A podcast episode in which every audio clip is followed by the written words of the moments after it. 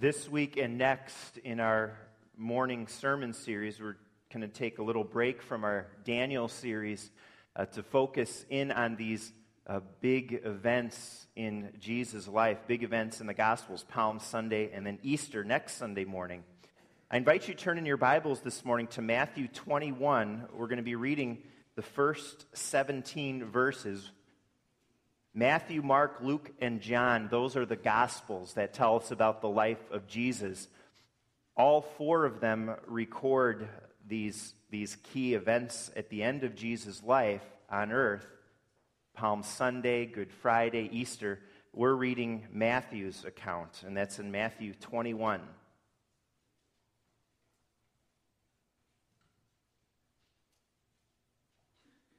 Before we read, we pray. Let's do that.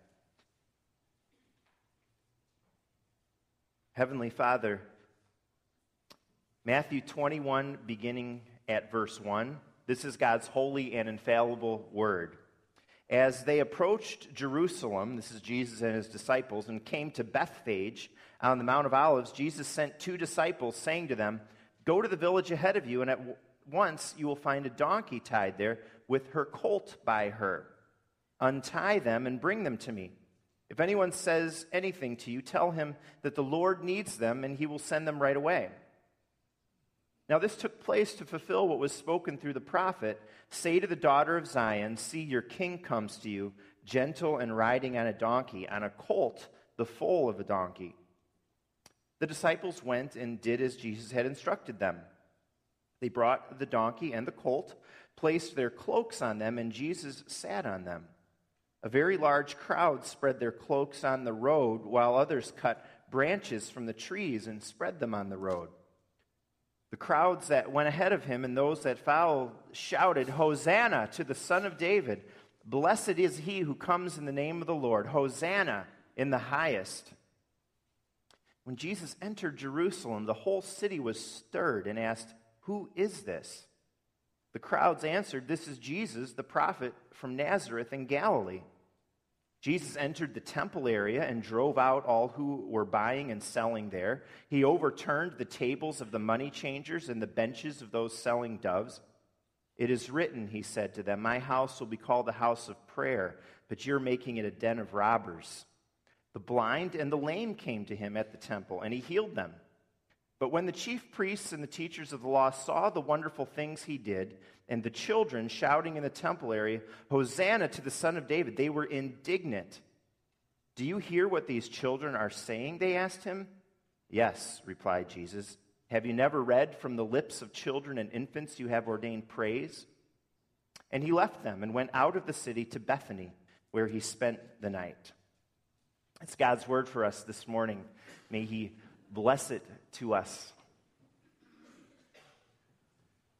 People of God, when you when you open up the Bible and, and start reading somewhere, it's helpful to look for clues. There are clues you can find that will help you read and help you better understand what God's Word is saying in a particular spot. For example, if you read a section of Scripture and there might actually be one like this, like let's say in First John or somewhere in John, where the word love comes up like 10 times in five verses. That's a clue. That's an obvious clue that any of us can figure out. That's a clue. This text, this passage is about love. It's about either God's love for us, or our love to God, or our love to others, or it's about all those things. But it's definitely about love if you see that word all over the place. We read from verse 1 all the way through 17 because of the clues in the verses. Verse 1, as they approached Jerusalem. Verse 17 at the end, as he left them and went out of the city. That means this is a unit that belongs together. And within that unit, that section of Jesus entering in and then leaving, we find four main scenes, four pictures Jesus riding into Jerusalem on the donkey, Jesus entering the temple area and driving out those who were buying and selling, Jesus healing the lame and the blind, and then in the last verses, you see the word children a few times. there's this picture and focus on the children who were praising Jesus on that first Palm Sunday.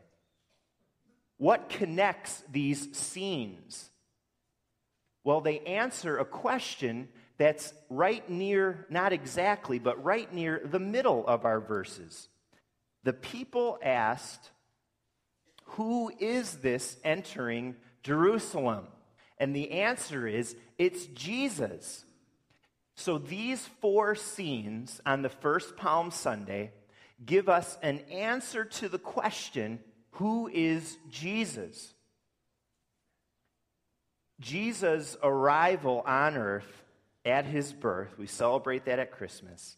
His arrival is about the inauguration of the kingdom of God. His life and ministry that we read all about in the Gospels tell us what that kingdom of God is all about. Now, this is a key week in the life of Jesus on this earth. We read about his triumphal entry. We call it Palm Sunday. Later in the week, for us and for the people here, there would be the Last Supper, the crucifixion, then the resurrection. So, you see, this is a very critical time in Jesus' life on this earth. Things are coming together, things are culminating. And that means that the events that we read about in the Gospels have special significance. We're being given in our text special insight into who Jesus is and what his kingdom and what our kingdom living are all about. We see all of those things in these four scenes. We're going to look at each one, and I want you to have in mind three, three dimensions of the kingdom as we read, okay? We're going to hit this as we go on, but keep, keep this in the back of your mind as we look at these pictures, these scenes. One, who is the king of the kingdom of God? In other words, who is Jesus exactly? These scenes are here to tell us who Jesus is so we can worship him more passionately and adore him better so we can be more amazed at our Savior Jesus. So, who is Jesus? So you can worship him better and more. Two, are the kingdom characteristics that we see evident in my life personally. Jesus calls us to enter into the kingdom by believing in him. When we do, we become citizens of the heavenly kingdom and we give our allegiance to Jesus. If Jesus is your king, you will value the same things that Jesus does in your personal life. So, with every scene, as we see who Jesus is, ask yourself is this a characteristic in my life? Ask, where do I need to ask God to make me more like Jesus today and this week? Three, realize that the kingdom of God in this world is advanced and it grows through God's methods and God's means.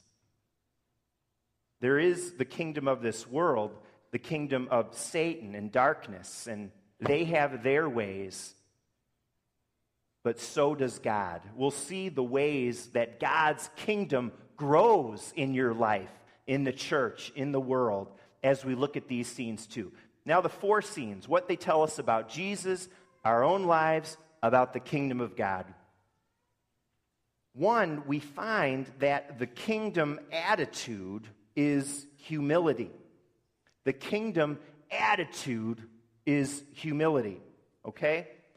At the beginning of our verses, Jesus sent two disciples to get a donkey for Jesus to ride on in the city. Why in the world is he doing this strange thing, sending them to find a donkey and a colt?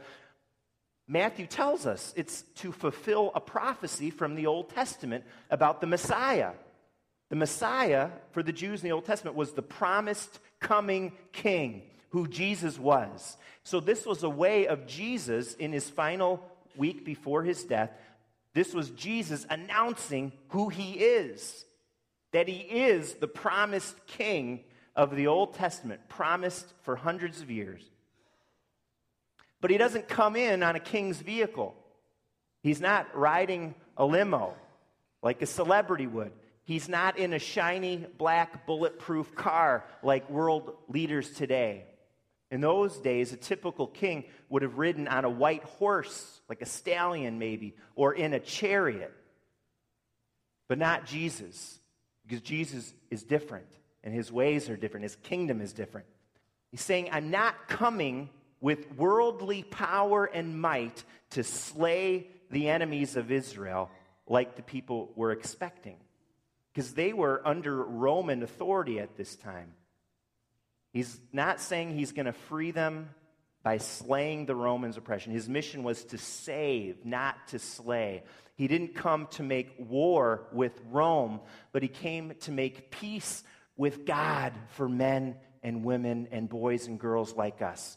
So he comes in a humble way with humility.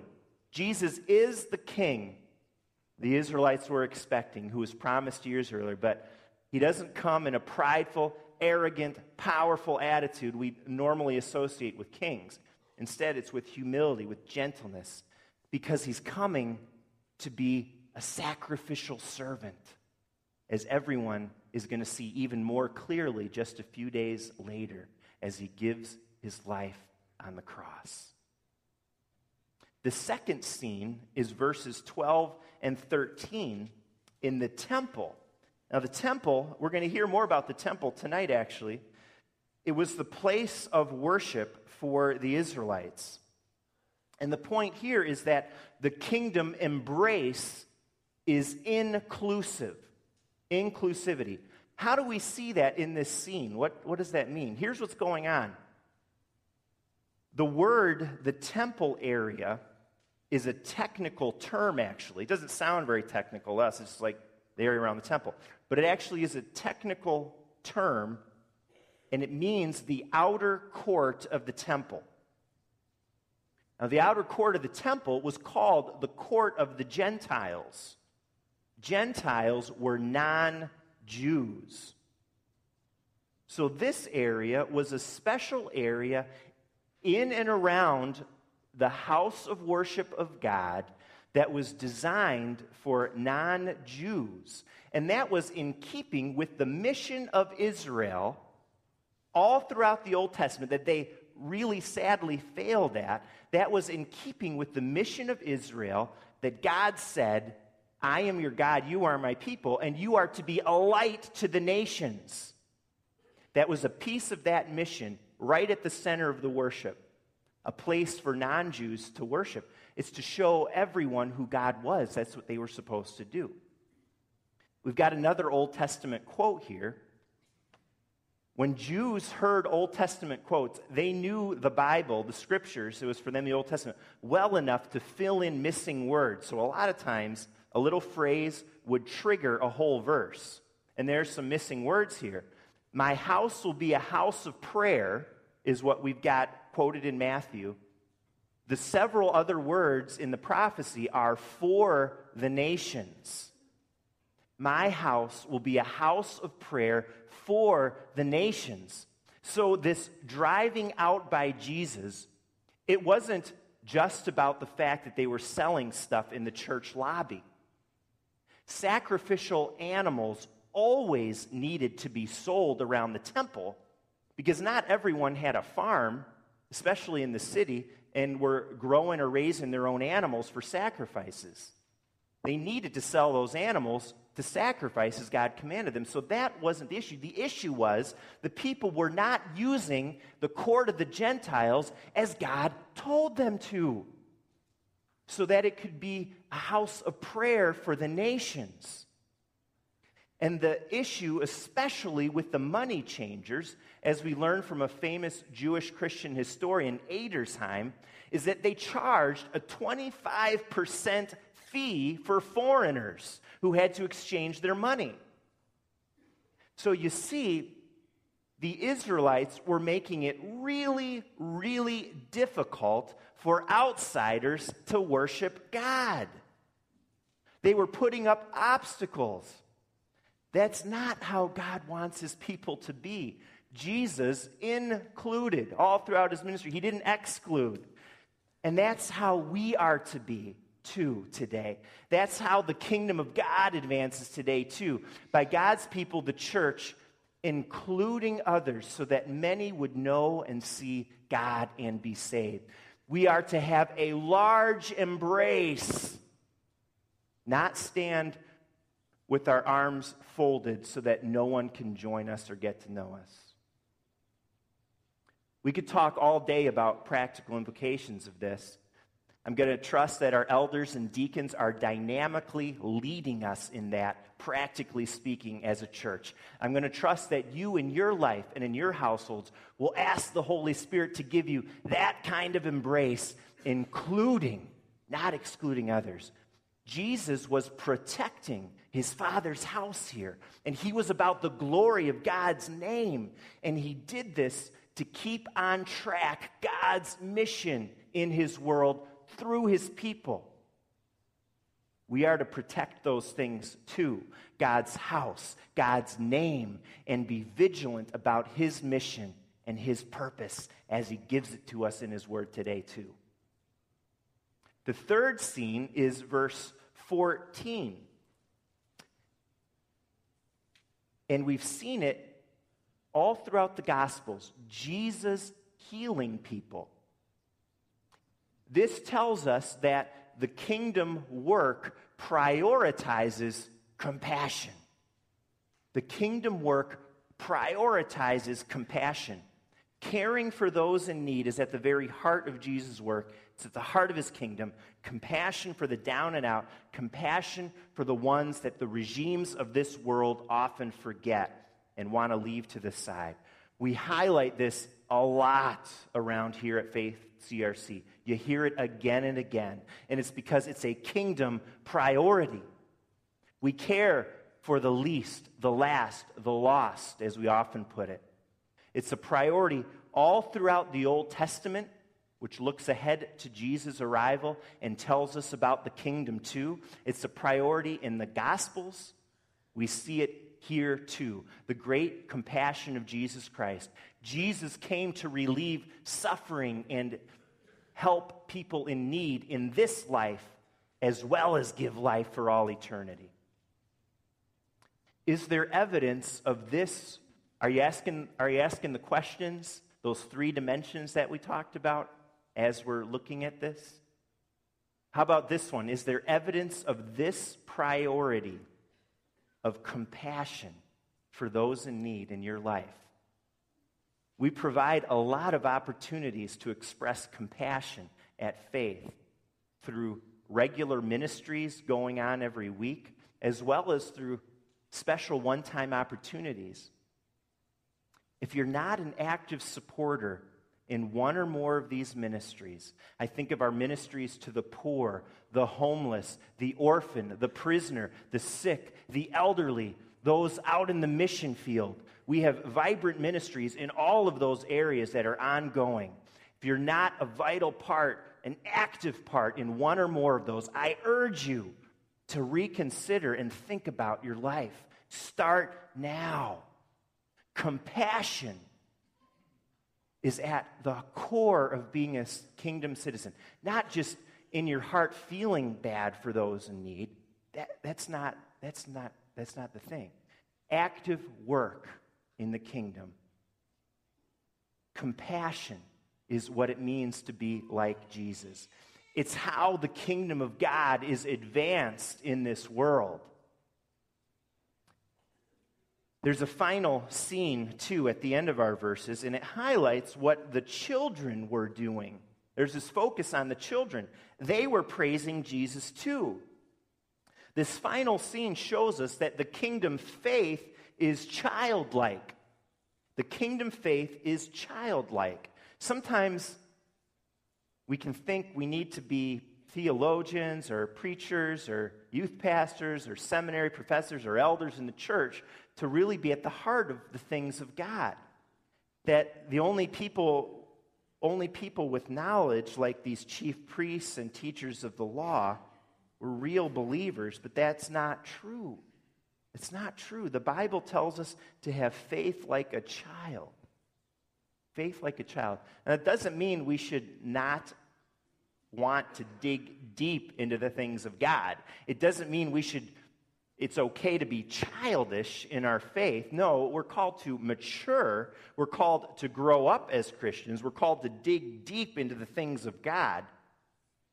Having faith like a child means that our faith should be genuine and sincere and open and, and unafraid. Every day, our Sophia, who's four, she makes a point of hugging me at the door, big old hug. And then she waves at the front window like mad as I go out the driveway. A number of you have been driving me these past seven months, and I know all of you can uh, attest to that. I'm not making it up. That's the passion and love of a child for her dad, for her parent. You imagine a little boy or girl, maybe your own child or, or, grandchild or nephew or niece, just spontaneously hugging you and saying, I love you, mommy. I love you, grandpa. I love you, grandma. There's nothing like that. There's something about the love of a little child. It's, it's genuine, it's pure, it's not jaded by life because of hurt. Like our, life, our lives and love can sometimes be. We hold back, we've been burned. The love of a child holds nothing back. Jesus deserves that kind of love because he has never failed us. He never leaves us or forsakes us. He will never, ever let you down.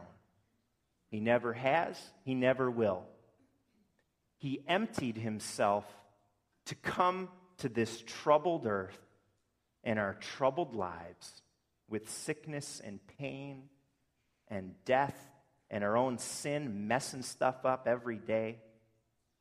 He rode that donkey as a grown man. Do you ever think about that? He would have looked downright silly on that donkey. His legs would have almost been dragging on the ground. It's a donkey, not a stallion. Looked silly.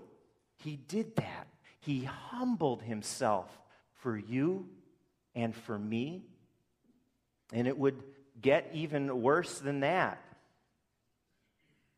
Later that week, betrayal, desertion by his closest friends would come in just a few days, whips jeers and mocking, a crown of thorns pushed on his head till blood ran down, nails pounded in, hung on a cross.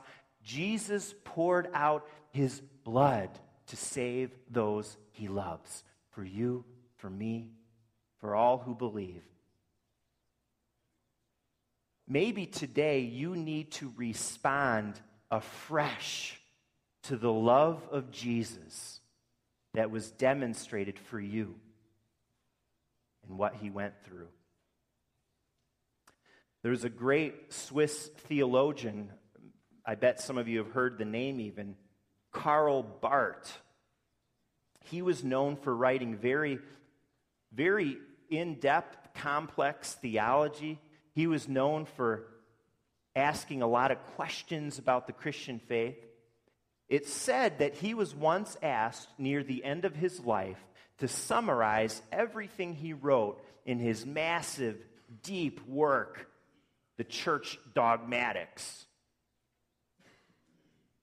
This is the summary he gave. It said, Jesus loves me.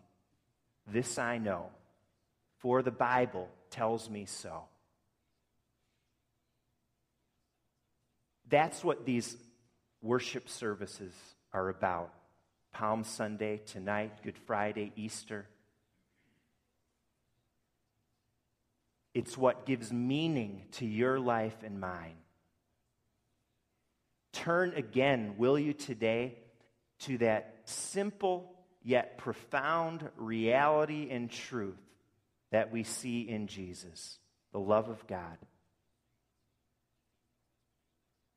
Maybe you need to turn back to Him today with the simple, open, excited straightforwardness of a child and say, I love you too, Jesus.